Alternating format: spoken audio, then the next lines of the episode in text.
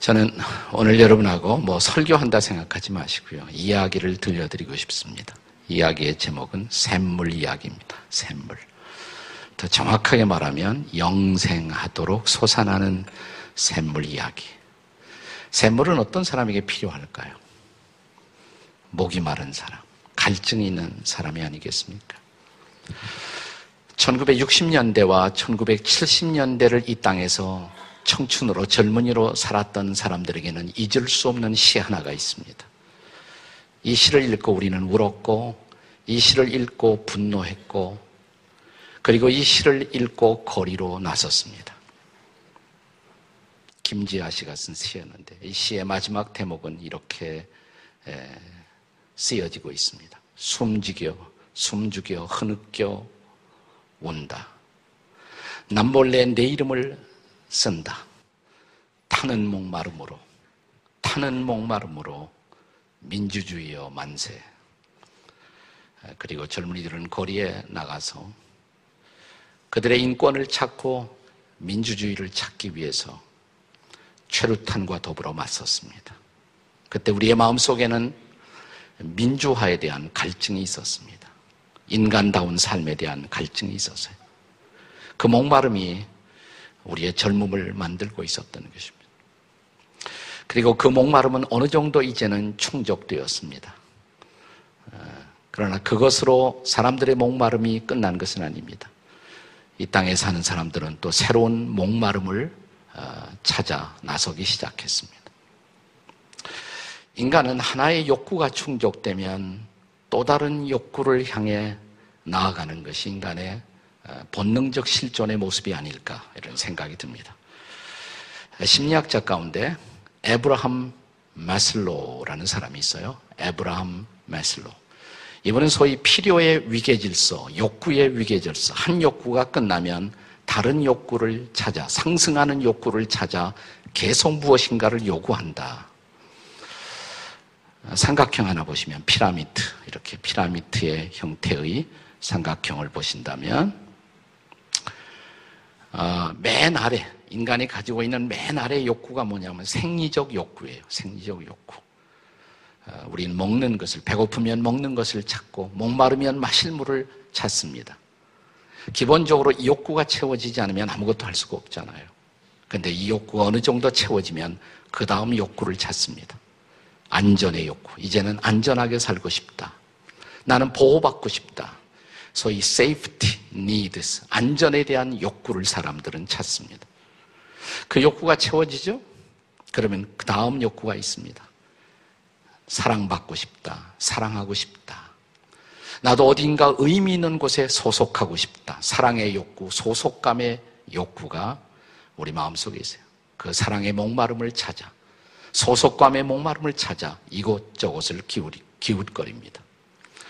그 욕구가 채워져요. 그러면 그 다음 단계의 욕구를 찾아 나섰습니다. 그건 존경에 대한 욕구. 나도 존경받고 싶다. 나도 존중받고 싶다. 나를 존중해 주세요. 이런 셀프 에스팀이라고 그러죠. 존경에 대한 욕구가 있어요. 그 욕구가 어느 정도 채워지면 더 높은 마지막 욕구. 메슬로우는 이것이 인간이 추구하는 최고의 욕구다 그랬어요. 자아 실현의 욕구. self actualization이라는 욕구가 있어요. 나도 내 자아를 실현하고 싶다. 내 꿈을 실현하고 싶다. 그 욕구를 찾아 사람들은 아직도 허우적거리면서 인생을 살아가고 있습니다. 저는 오늘 여러분과 함께 이런 욕망의 목마름, 이 목마름을 가지고 살던 한 여인의 이야기를 들려드리고 싶습니다. 성경에 나오는 여자예요. 요한복음 4장에 나오는 여인입니다. 우리는 흔히 이 여인을 사마리아 여인 이렇게 부릅니다. 사마리아 여인의 마음속에 있었던 목마름. 저는 이 여인을 붙들고 있었던 첫 번째 목마름, 가장 중요한 목마름은 인정에 대한 목마름이 아니었을까 이렇게 생각합니다. 나도 인정받고 싶어요. 나를 알아주세요. 성경에 이 여인의 이름조차 기록되지 않았습니다. 사마리아라는 것은 그 지역에 산다. 수지라는 말이에요, 수지. 수지 여자. 수지 여자. 좀 이상하지 않습니까? 네. 이름을 몰라요. 그냥 성경도 사마리아 여자 그랬어요. Nameless person 영어에 그런 표현이 있는데 이름조차 모르는 사람, 이름조차 모르는 사람. 이름이 있었겠죠. 근데 아무도 그 이름을 불러주지 않아요. 아무도 그 이름을 알아주지 않아요. 얼마나 누군가가 내 이름을 불러주고 싶은 자기도 한 인간으로 대접받고 싶은 그런 인정에 대한 욕구가 목마름이 그 마음 속에 있었겠습니까? 인정에 대한 목마름. 두 번째 이 여인을 지배하고 있었던 또 하나의 목마름은 저는 수용의 목마름 혹은 용납의 목마름. 영어로 acceptance란 말이에요. acceptance. 수용한다, 용납한다. 이 여자는 수용되지 못하는 자기 이웃들에게 그리고 자기 공동체, 자기 마을에서 용납될 수 없는 여인이었습니다. 성경에 보면 물을 길러 옵니다. 근데 12시에 왔어요. 정오 12시에. 사막에서 광야 지대에서 12시는 가장 태양이, 태양이 장렬하는 아무도 밖에 나가지 않는 시간. 그런데 그 시간에 왔습니다. 사람들을 마주치는 것이 두려웠던 이 여인. 네. 그러나 그만큼 어쩌면 사람들과의 만남이 더 그리웠던 여인일지도 모릅니다. 뜻밖의 우물가에서 예수라는 분을 만납니다. 예수를 만나요. 근데 상당히 긴 대화가 이루어져요. 성경에서 거의 요한복음 4장 전체를 차지할 만큼 긴 대화가 계속 이어져 갑니다. 긴 대화가 이어져 갑니다. 그건 뭐예요? 그냥 이상한 남자가 말 걸었으면 말 끊어버리면 끝나잖아요. 그것은 뭐냐면 그래도 그 대화를 이어가는 것이 즐거웠어요. 누군가가 내 말을 들어줄 사람이 있다. 시비라도 걸 사람이 있다가 행복한 것입니다. 저는 항상 싸우는 부부가 말도 안 하는 부부보다는 행복하다고 생각해요. 음. 그 싸운다는 것이 일종의 커뮤니케이션이거든요. 어, 싸움을 통해서 자기 생각이라도 감정이라도 표현하고 살아요. 말 안 해. 이게 제일 위험한 부부예요. 차라리 싸우십시오. 그것이 건강한 것입니다. 옆에서 남들에게 차라리 싸움이라도 하십시오. 네. 이게 바로 용납에 대한 욕구, 수용에 대한 욕구예요. 수용에 대한 욕구. 그러나 이 여인에게는 또 하나의 목마름이 있었습니다. 그것은 관계에 대한 목마름입니다. 관계에 대한 목마름. 이렇게 낯선 남자를 만나 오랫동안 대화한 것. 어떤 관계에 대한 목마름. 더 정확하게 말할까요? 그것은 참된 사랑에 대한 목마름이었습니다. 진정한 사랑을 찾는 목마름이었다라고 할 수가 있어요. 성경에 보면 이 여인은 남편을 다섯이나 바꾸었다 그랬습니다. 남편을 다섯이나 바꾸었던 여인. 이런 그 크리스찬들이 쓰는 유머가 있어요. 크리스찬 유머 중에 하나인데 어떤 청년이 자기가 교제하던 여자하고 이제 뭐 부득불 헤어지게 됐는데 그 여인이 좋은 사람을 만나 결혼하게 되었다는 소식을 듣고 마음으로 축복하고 싶었어요. 정말 이제는 행복하게 그 여인이 살았으면 좋겠다. 성경 구절을 하나 그에게 주었으면 좋겠다. 그래서 옛날 그 전보를 많이 치던 그런 시절에 에, 당신의 결혼을 진심으로 축복합니다.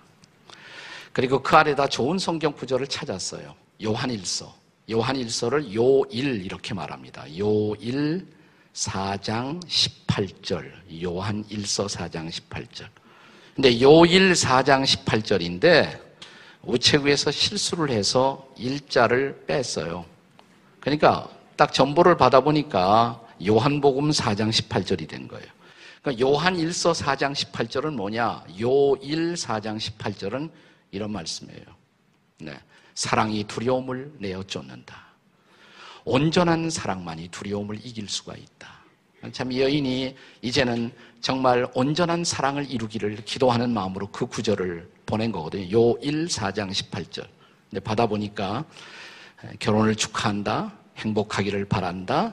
요한복음 4장 18절. 뭐지? 하고 찾아보니까 전에는 내가 남편이 다섯이 있었으나 이제도 그 남편이 참된 남편이 아니도다. 뭐 이런 거. 네, 이 사마리아 여인이 남편을 다섯 번이나 바꿨어요. 우리는 대개 이 여인을 너무 매도하는 경향이 있습니다. 남편을 다섯이나 바꾸었다는 사실 때문에. 근데 사실 어떻게 생각하면 남편을 다섯이나 바꾼 여자는 능력 있는 여자입니다. 네? 어떻게 다섯 번이나 바꿀 수가 있어요? 네. 또 한 두세 번 바꾸면 소문도 났고 사람들이 피할 텐데 그래도 여전히 이 여인을 향해서 나오는 남자들이 있었단 말이죠. 남성들을 끄는 힘도 있었던 여인. 매력 있는 여자. 그래서 그런가요?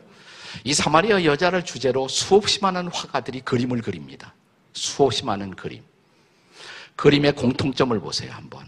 제가 사마리아 여인에 대한 화가들의 그림을 쭉 이렇게 보세요. 공통점. 한 가지 공통점을 여러분이 보게 돼요. 어떻게 그렸습니까? 이 여인을 다. 예? 아름답게 그려요. 예쁘게 그립니다. 예쁜 여자예요. 아름다운 여자. 네. 아름다운 여자인데, 네. 마지막 그림 보셨는지 몰라요. 약간 야한 그림인데, 네. 마지막 그림 한 번 더 보여줄게요. 남자들이 시험에 들지 않았으면 좋겠어요. 마지막 그림. 네. 아주 매력적인 여인이에요. 그리고 아름다운 여인입니다. 그러나 이 여인은 마음속 깊은 곳에 그만큼 이 남자에게서 저 남자로 전전했지만 채워지지 않는 목마름이 그 마음 깊은 곳에 있었어요. 이 목마름이 어떻게 해갈될 수가 있겠습니까? 네. 이 목마름이 해갈되려면 그 목마름을 채워줄 수 있는 누군가를 만나야 합니다. 누군가를 만나요. 근데 이 여인은 여기에 관심이 있었어요. 어디서 내가 이 목마름을 해결할 수 있지? 어디서? 그 다음에 무엇을 하면 해결할 수 있지? 어떻게 할 수가 있지? 여자는 거기에 관심이 많았어요. 거기에. 네. 그래서 이 우물가에서 예수님을 만났을 때 예수님을 향해서 이 여인은 이렇게 말합니다. 네. 이 우물이 이렇게 깊은데 어디서 그런 생수를 내 목마름을 해결할 수 있는 생수를 내가 어디서 얻을 수가 있겠습니까? 어디서 찾을 수가 있겠습니까? 여인의 가장 아, 중요한 관심은 어디서라는 물음이었을 거예요. 어디서 행복을 찾을까? 어디서 내가 돈을 벌까? 어디서 행복을 얻을까? 어디? 그리고 내가 무엇을 하면 되지? 혹은 어떻게 하면 되지? 이것이 이 여인의 가장 중요한 관심이었어요. 그러나 예수님은 이 여인을 다르게 접근하십니다.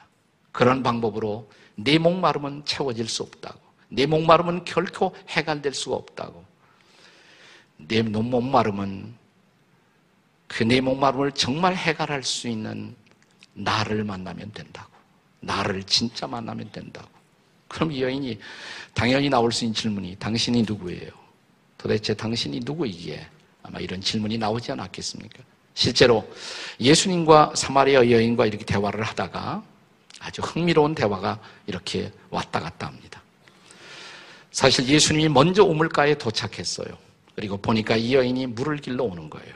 그래서 우물가에서 이제 이 여인과 예수님의 만남이 지금 이루어지고 있는 것입니다.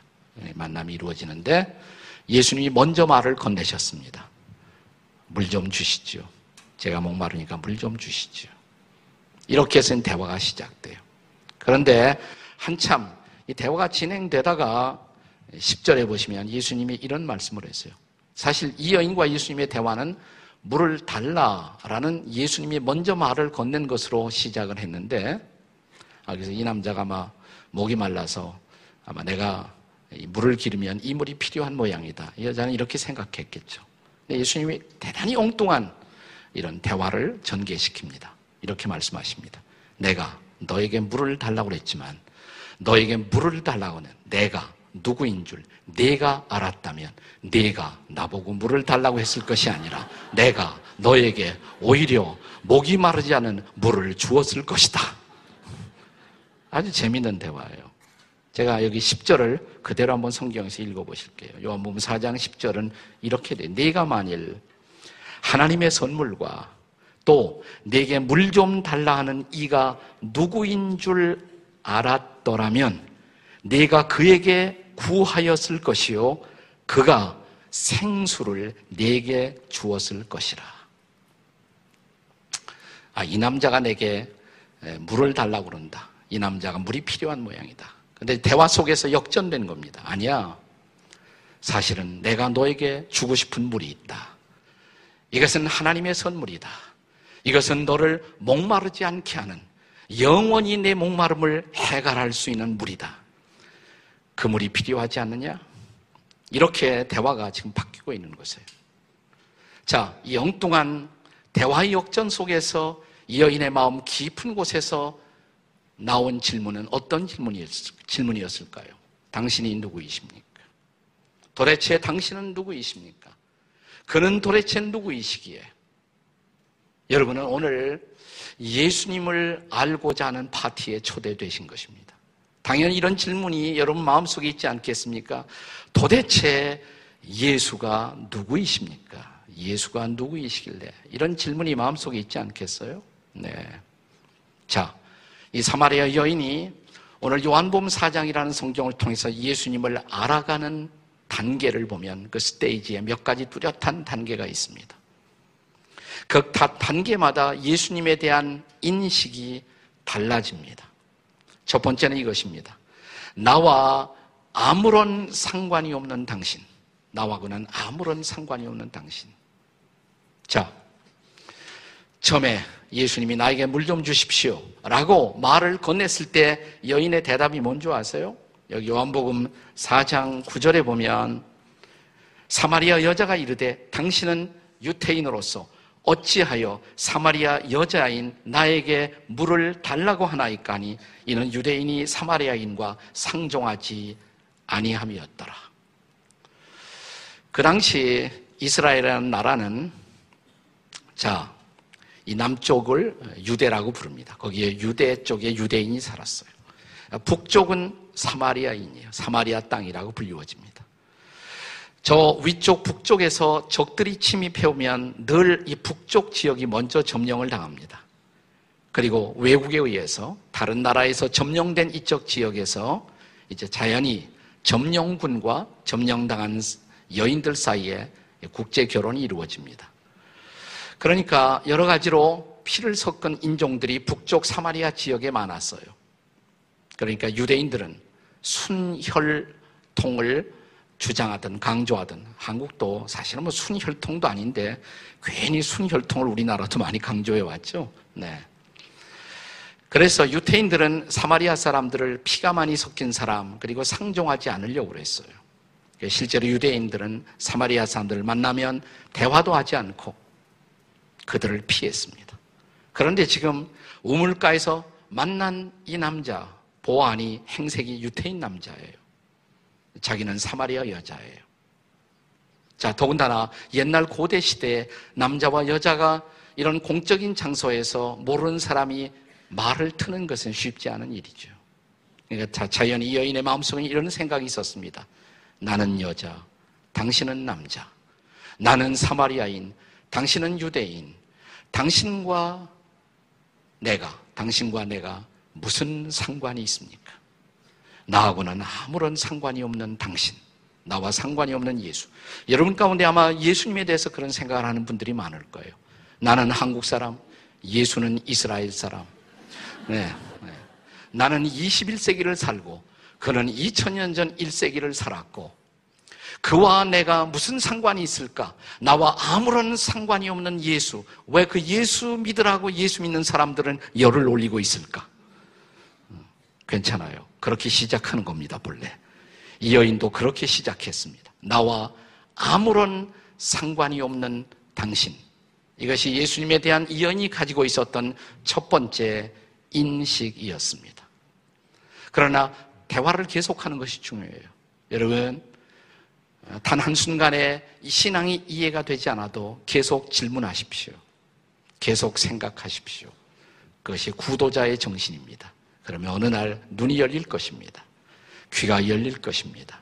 마음도 열릴 것입니다.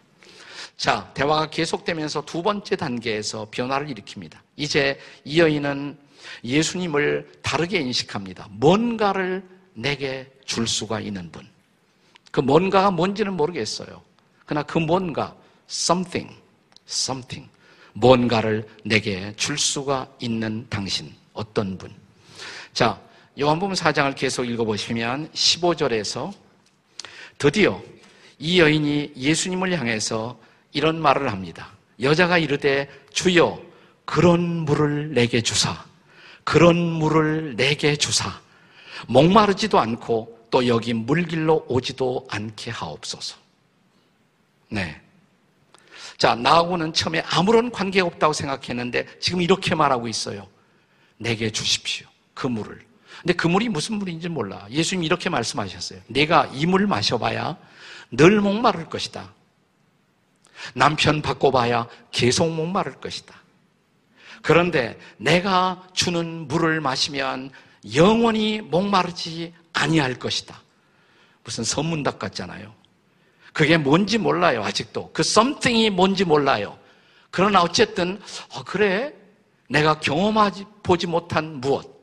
내가 이 일도 하고 저 일도 해보고, 여기도 가보고 저기도 가보고, 네. 내가 점도 쳐보고, 종교도 추구하고, 철학도 공부하고, 모든 것을 다 했는데, 아직도 채워지지 않는 내 마음의 깊은 공간, 공백, 베큐 그런데 저 예수가 나에게 뭔가를 줄 수가 있다고, 내 목마름을 해결할 수 있다고, 그러자 이 여인의 생각이 변했습니다. 그러면 나에게 주십시오. 뭔가를 내게 제공할 수 있는 어떤 분, 훨씬 바람직한 발전이 아닙니까?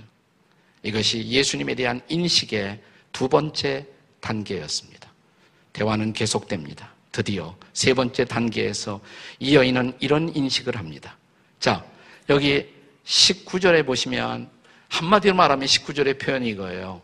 내 모든 것을 알고 있는 당신. 내 모든 것을 알고 있는 당신. 자, 여기 성경에 이렇게 기록되어 있습니다. 여자가 이르되 주여 내가 보니 당신은 선지자시군요. 선지자시고. 왜냐하면 바로 이 고백을 하기 전에 예수님이 그 말씀을 하셨거든요. 당신이 남편이 다섯이 있지만 지금 함께 사는 사람도 당신의 진짜 남편일 수는 없겠지요. 그러니까 사실은 여섯 남편하고 살고 있는 거죠. 여섯 남편. 네. 그러자 이 여인의 입에서 나온 고백이 아, 당신은 선지자시군요. 우리식으로 말할까요? 당신은 정말 용하시군요. 별걸 다 하시네요. 어떻게 내 과거까지 아십니까? 내 모든 것을 알고 있는 당신, 내 모든 것을 알고 있는 당신. 이제 훨씬 예수님에 대한 생각이 변했습니다. 나와 아무런 상관이 없는 당신. 내게 뭔가를 줄 수가 있는 당신. 근데 이제 내 모든 것을 알고 있는 당신. 네, 뭐 도대체 당신은 누굽니까? 선지자시군요. 이스라엘에서는 그런 사람을 선지자로 그랬어요. 사람의 마음을 꿰뚫어 보고 그리고 신기한 말씀을 전해주는 사람들을 선지자라고 불렀습니다. 선지자. 선지는 우리가 먹는 선지국 선지가 아니라 미리 안다 이 말이에요. 선자, 알지자. 미리 다 알고 있는 어떤 분. 모든 것을 알고 있는 어떤 분. 아니, 보통 사람은 아닌 당신. 어쩌면 인간 이상의 어떤 분. 신적인 무엇을 가지고 있는 어떤 분. 당신은 내 모든 것을 알고 있는 분이시군요. 변했어요. 그러나 드디어 이 여인은 예수님과의 대화에서 대화의 절정을 맞이합니다. 대화의 절정. 대화의 절정에서 갑자기, 갑자기 이 여인의 마음속에 메시아 생각이 났어요. 혹은 그리스도, 혹은 메시아, 메시아. 이스라엘 백성들의 꿈은, 오랫동안의 꿈은 메시아가 오시면 우리 민족의 모든 문제가, 우리 가정의 모든 문제가, 내 모든 문제가 해결된다는 꿈이 있었습니다. 그래서 그들은 메시아를 기다렸습니다. 혹은 그리스도를 기다렸습니다. 메시아하고 그리스도는 같은 뜻이에요.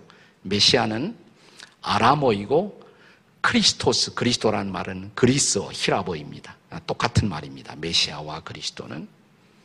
본래 이 그리스도라는 말은 문자 그대로 말하면 기름 부음을 받으시는 자 이런 뜻입니다. 기름 부음을 받는 자. 구약 성경에 보시면 어떤 자리에 취임할 때 기름 부음을 받는 종류의 사람 세 가지 종류의 사람이 있었어요.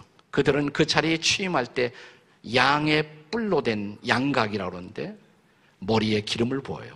한국 대통령이나 어, 이렇게 뭐 국민 앞에서 선서를 하죠. 미국 대통령은 성경에 손을 얹고 대통령에 취임합니다.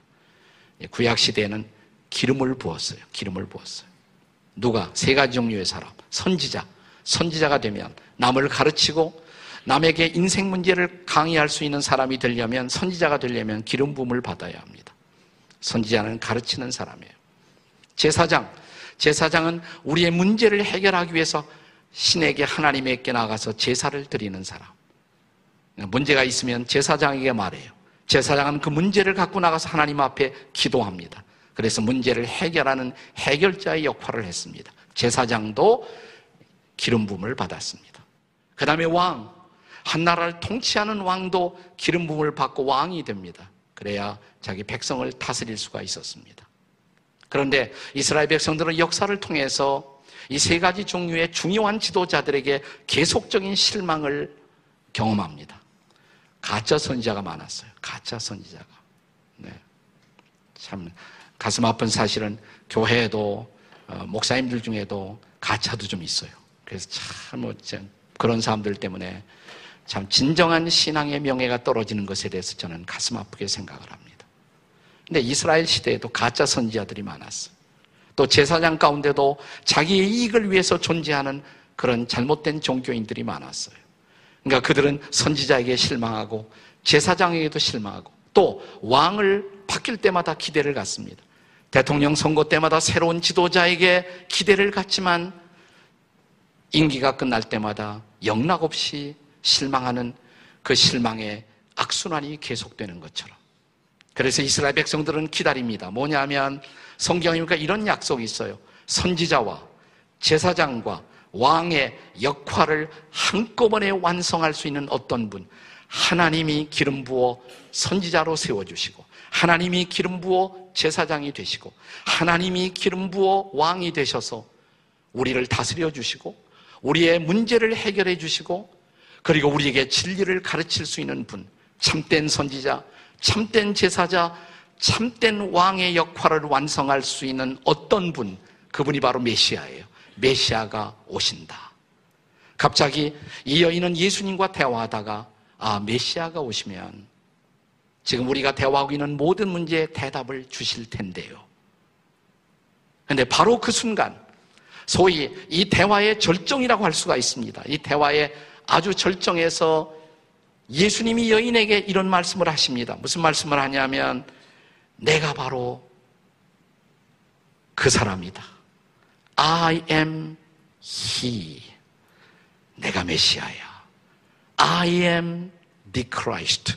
내가 바로 그 그리스도야. 내가 메시아야. 내가 메시아야. 얼마나 놀랬겠어요. 내가 메시아. 그가 바로 그러니까 마지막 단계가 뭐냐면 내 인생의 해답이신 그리스도. 네. 내 인생의 해답이신 분, 바로 그리스도. 그 그리스도. 그 예수님이 내 인생의 진정한 해답이 되신다는 거예요. 그가 죄 문제를 해결하고, 내 인생의 고민거리를 해결하고, 그리고 그가 나의 구원이 되어주시고, 나의 소망이 되어주시고, 내 인생을 해결할 수 있는 놀라우신 분, 그리스도. 기독교의 메시지는 여러분이 한 단어로 요약할 수가 있어요. 그건 뭐냐면 예수가 그리스도이십니다. 아멘. 한번 해보세요. 예수가 그리스도이십니다. 옆에 사람에게 해보세요. 예수가 그리스도이십니다. 그러니까 예수가 소망이시고, 예수가 구원이시고, 예수가 해답이시고, 예수가 모든 문제의 해결자이시고, 예수가 해답이십니다. 얼마나 놀랬겠어요, 이 사마리아 여자가. 그래서 어떤 반응을 보입니까? 28절에 보시면 요한복음 4장 28절에 물동이를 버려두고 동네로 들어 나갑니다. 물 길러 왔던 여자가 물동이를 버려두고 물길을 생각을 잊어버리고 물동이 놔두고 동네로 들어갑니다. 그리고 소리치기 시작합니다. 내가 메시아를 만났습니다. 내가 그리스도를 만났습니다. 내 인생의 해결자가 되시는 그리스도를 내가 만났습니다. 내가 만났습니다. 자, 물동이를 버려뒀다는 것은 뭘 말해요? 물기를 생각조차 잊어버린 것은 뭘 말합니까?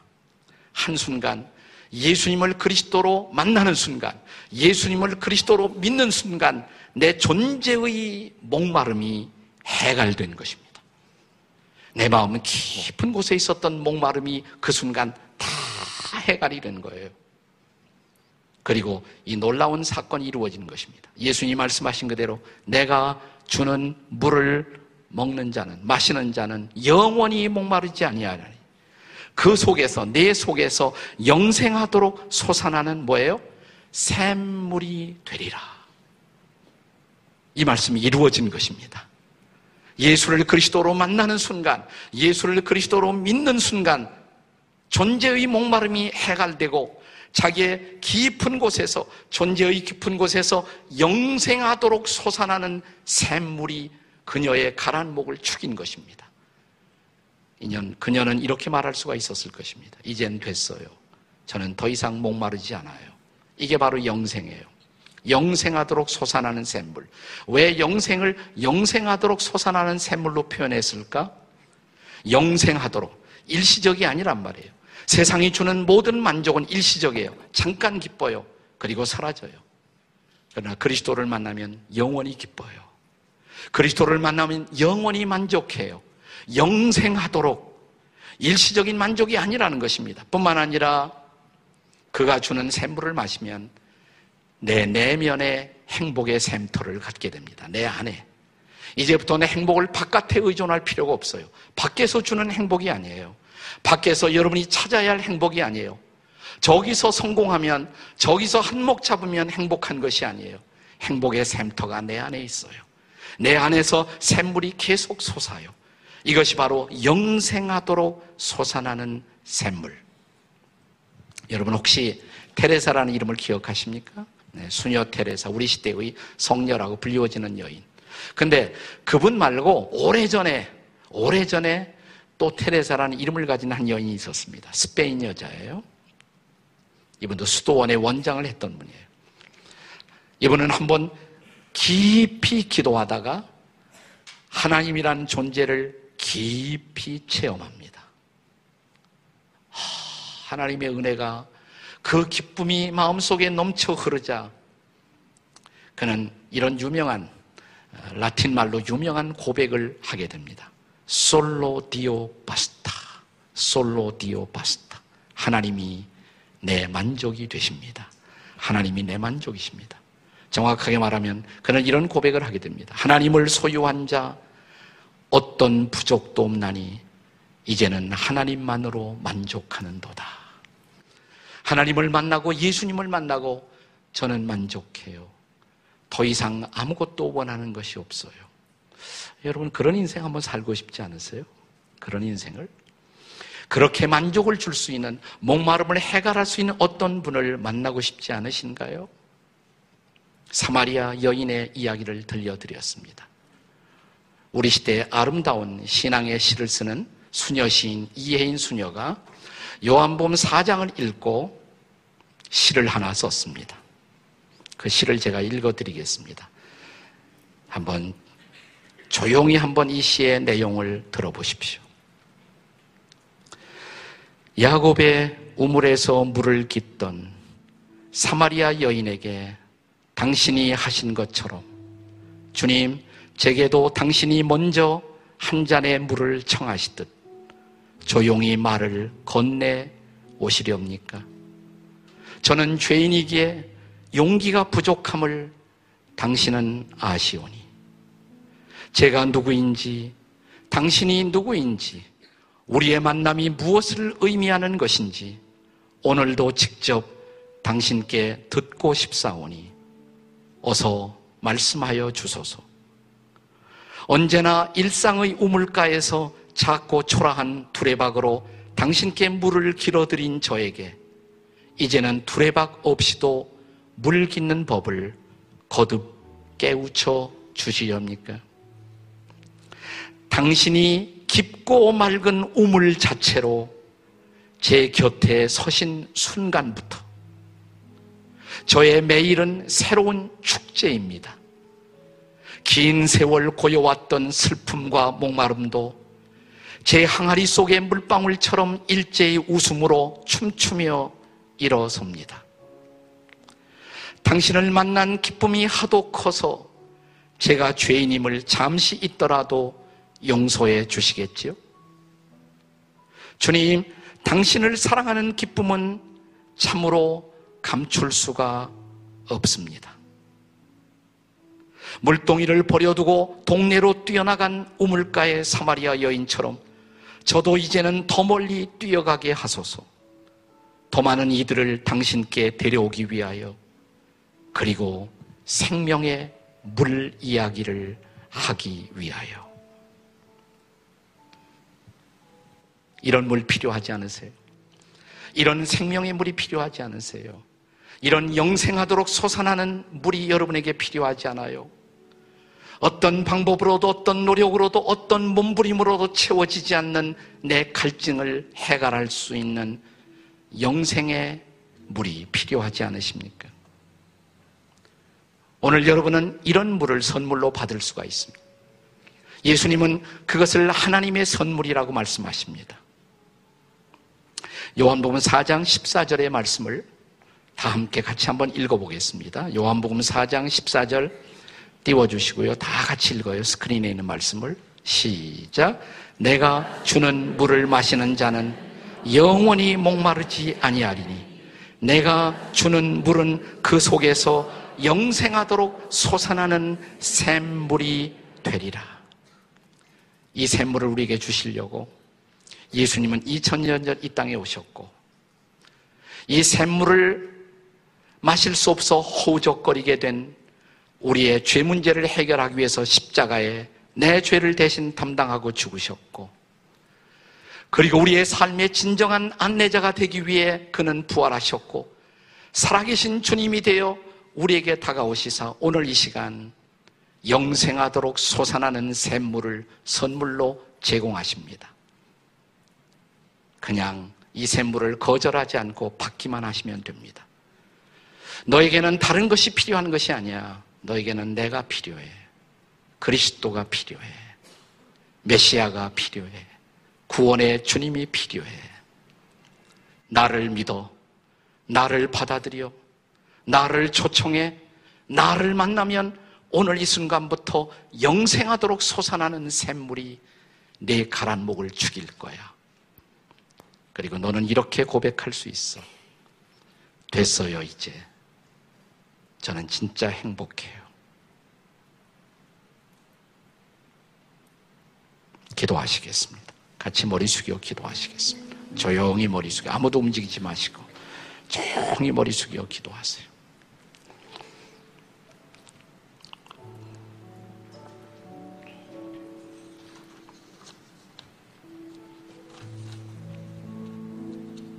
우물가의 여인처럼 난 구했네. 헛되고 헛된 것들을. 그때 주님 하신 말씀, 내 세매와 생수를 마셔라. 오 주님 날 채우소서 나의 잔을 높이 듭니다. 하늘 양식 내게 채워주소서 넘치도록 채워주소서 목사님 어떻게 하셨어요? 제가 목말라요. 지금 제가 목말라요. 제가 목이 가래요. 제 마음에 갈증이 있어요. 아무 것으로도 채워지지 않아요. 제 마음이 답답하고 힘들어요.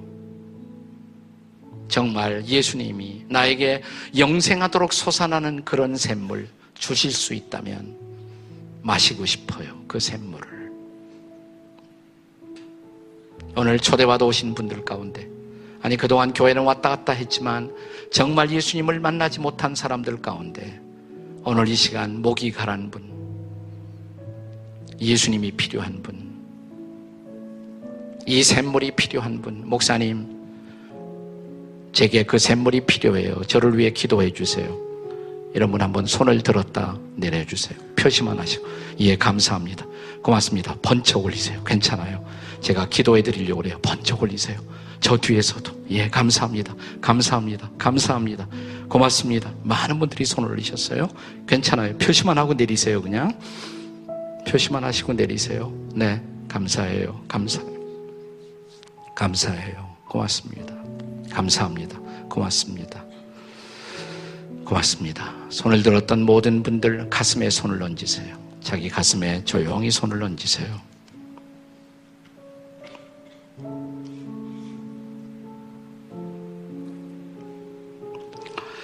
저를 따라서 한번 기도하시기 바랍니다. 그리고 예수를 믿고 만나고 오늘 친구들을 위해서 기도하는 성도 여러분들도 따라서 하시기 바랍니다. 이분들을 돕는 의미에서. 이것은 이 선물을 받아들이겠다는 예수님을 나의 그리스도로 구원자로 초청하겠다는 고백의 기도입니다. 제 기도가 여러분의 마음의 생각과 같다면 그냥 저를 따라서 기도하시면 됩니다. 저를 따라서 기도하세요. 하나님 아버지, 제가 목마릅니다. 하나님 아버지, 저를 사랑하시죠. 저를 위해 예수님을 보내주시니 감사합니다. 십자가에 못 박히신 예수님, 저의 죄를 대신 짊어지신 예수님, 십자가에 흘린 피로 저의 죄를 씻어 주시옵소서. 부활하신 예수님, 살아계신 예수님, 이제 저에게 영생의 샘물을 주시옵소서. 제 가란 목을 축여 주시옵소서. 저를 인도해 주십시오. 저의 삶의 주인이 되어 주십시오. 저의 구주가 되어 주십시오.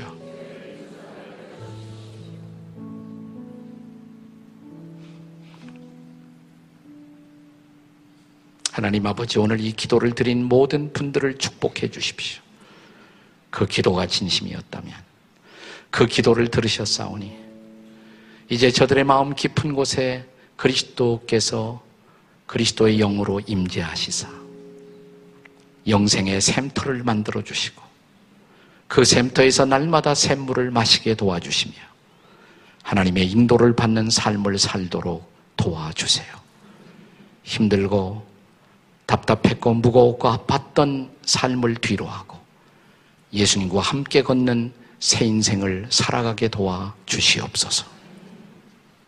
기도하시겠습니다. 하나님 아버지 감사합니다. 오늘 여러분들이 오늘 하나님의 초청 받아들이고 예수님을 마음에 영접하는 기도를 드리고 그리고 영생의 선물을 받습니다. 영생하도록 솟아나는 샘물로 저들의 마음을 죽이고 새로운 인생을 시작하는 분들을 축복하셔서 하나님이 저들과 동행하시고 이제부터 정말 놀라운 인생이 새롭게 시작되도록 하나님이 축복해 주시옵소서. 자리에서 다 기립하셔서요. 우리 마지막 찬송 한번 우물가의 여인처럼 다 같이 부르시겠습니다. 우물가의 여인처럼.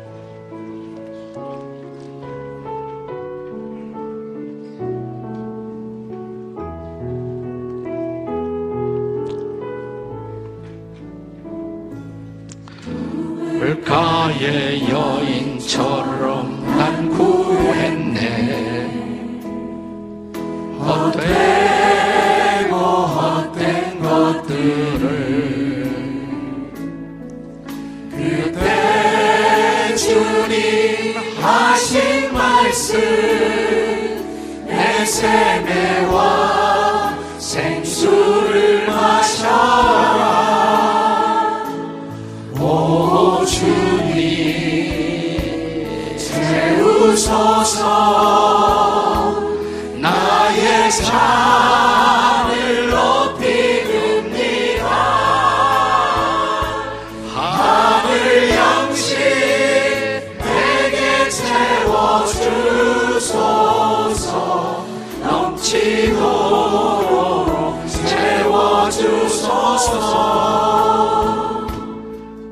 많고 많은 사람들이 찾았었네.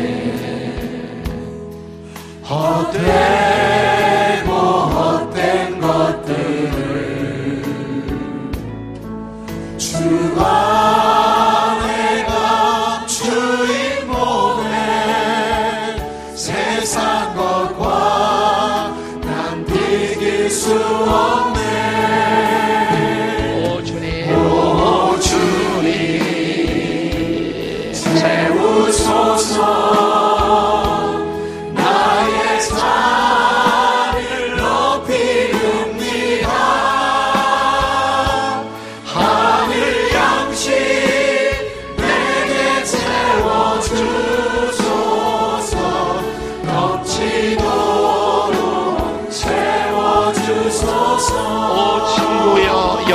여